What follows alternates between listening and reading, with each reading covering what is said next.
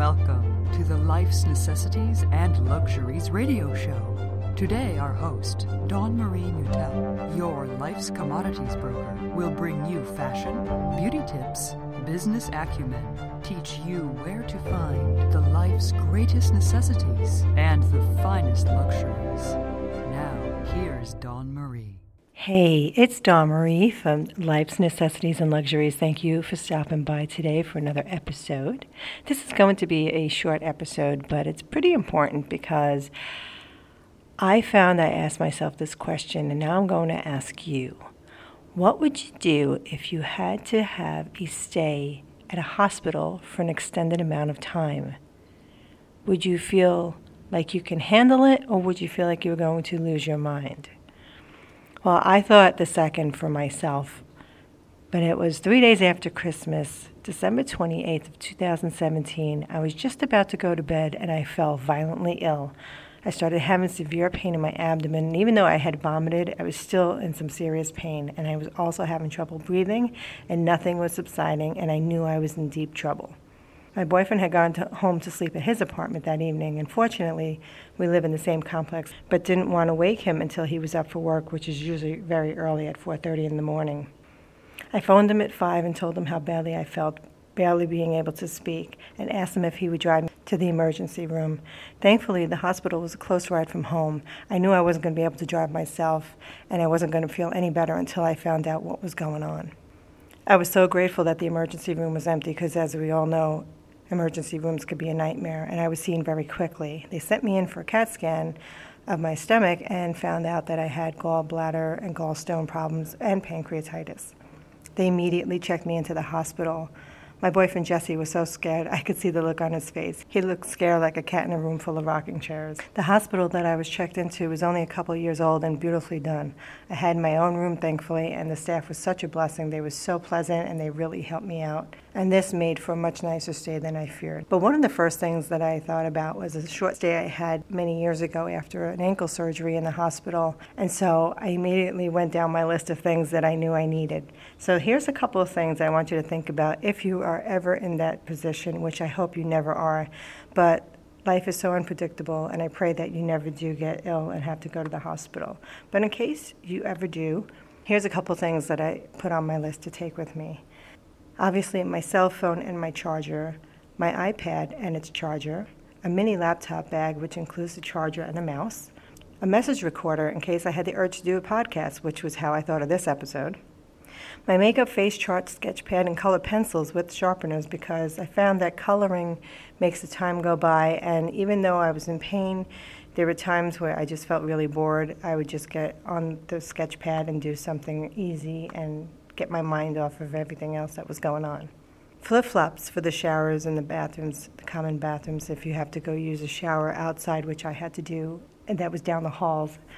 A nail filing clipper because sometimes your nails get out of whack, and having that handy was really helpful. Your own hairbrush because the hairbrush that they offer you at the hospitals is kind of like a doll brush, and it really doesn't work unless you're a baby with really fine hair. Several pair of underwear, deodorant, shampoo, and conditioner, and skin moisturizer, and of course a pair of tweezers because I noticed within the first three days that like the hair's growing wild and had to maintain some of that. I also asked him to bring me a few copies of the latest fashion magazines and the books that I had in my apartment that I was in the process of reading. Now, mind you, when you're ill, obviously you're probably going to sleep most of the time, but there are going to be times where I didn't know how long I was going to be there for. And I wound up being there for three weeks, which to me was a really long time. They couldn't do the surgery on the gallbladder because the pancreatitis, the stomach was so inflamed that they had to wait. I was only allowed to eat ice chips for the first 72 hours, and let me tell you, I didn't think I'd get through that, but I did. After the fifth day, they had to transfer me to a different hospital, one where they had a pancreas specialist who specialized in pancreas surgery in case they had to operate on the pancreas, which thankfully they did not. But they weren't sure what was going to happen, and it just seemed like I knew I had to make the decision that I wasn't going to lose my mind and just say, you know what, when God says it's time to go, it's time to go, and I'll just have to relax while I'm here and enjoy it and think of it as a mini vacation, even though it was far from a vacation. But I want you to think about if you do get stuck in a hospital, how you can make yourself comfortable during your stay because it's never easy to be taken away from your home and your daily routine and the things you have to do. But sometimes it's just inevitable, and we have to do what we have to do. when I had the first hospital, it was new and it was beautiful, and everything was clean. And, and you know, I was really concerned about MRSA. So another thing that I thought about doing was every time they took me out of the hall to go take me for a test or something else, or move me to a different floor, or even just to go walk out to go use the shower facility, I would make sure I would put on those masks that you can cover your mouth and nose just so that you don't catch any extra germs because that's all you need is to pick up some kind of flu or virus while you're recovering from something else. And to this day, when I go to the doctor appointments, even when I walk into the room, the first thing I do before I even walk in there is put them on because you just don't know how many people are sick when they go to the doctor, right? So I pick up something that you don't need to. But when they sent me to the second hospital, I was pretty shocked because I knew the first hospital was beautiful and the second one was a much older hospital. And when the lady, I walked into the room, she was putting sheets on my bed. I even noticed that they had two holes in the sheets and I said, Can you please give me another set? And then I look around in this little dingy bathroom and on the corner of the floor there was dirt and I asked her to have somebody come and clean it because I was just really afraid of catching MRSA, as I knew a lady who lived in my building and she went to the hospital for one thing and she actually died because she picked up MRSA.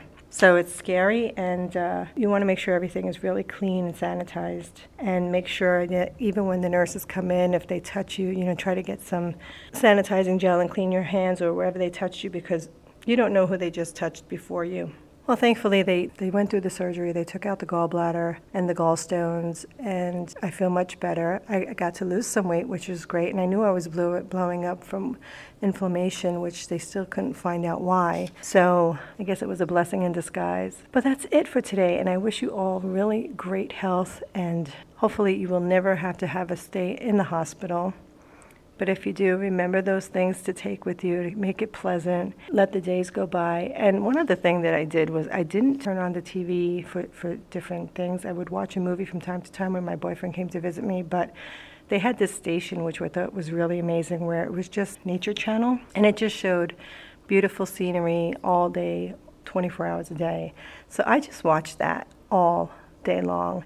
And I felt really connected to God and I felt very connected to the Mother Earth. And I feel like that had a lot to do with my healing and me not getting stressed out, um, not watching the news and seeing what was going on with, with, around the world. And I just felt like, you know, get into your own little zone, whatever you have to do to make a speedy recovery. And thanks for stopping by. And don't forget to stop at www.life's necessities and luxuries and sign up for the ultimate travel guide list that you can pick up for free. And if you like this episode, please share it with your friends and family and subscribe so that you'll never miss out an episode. And remember to live peacefully, happily, lovingly, and successfully.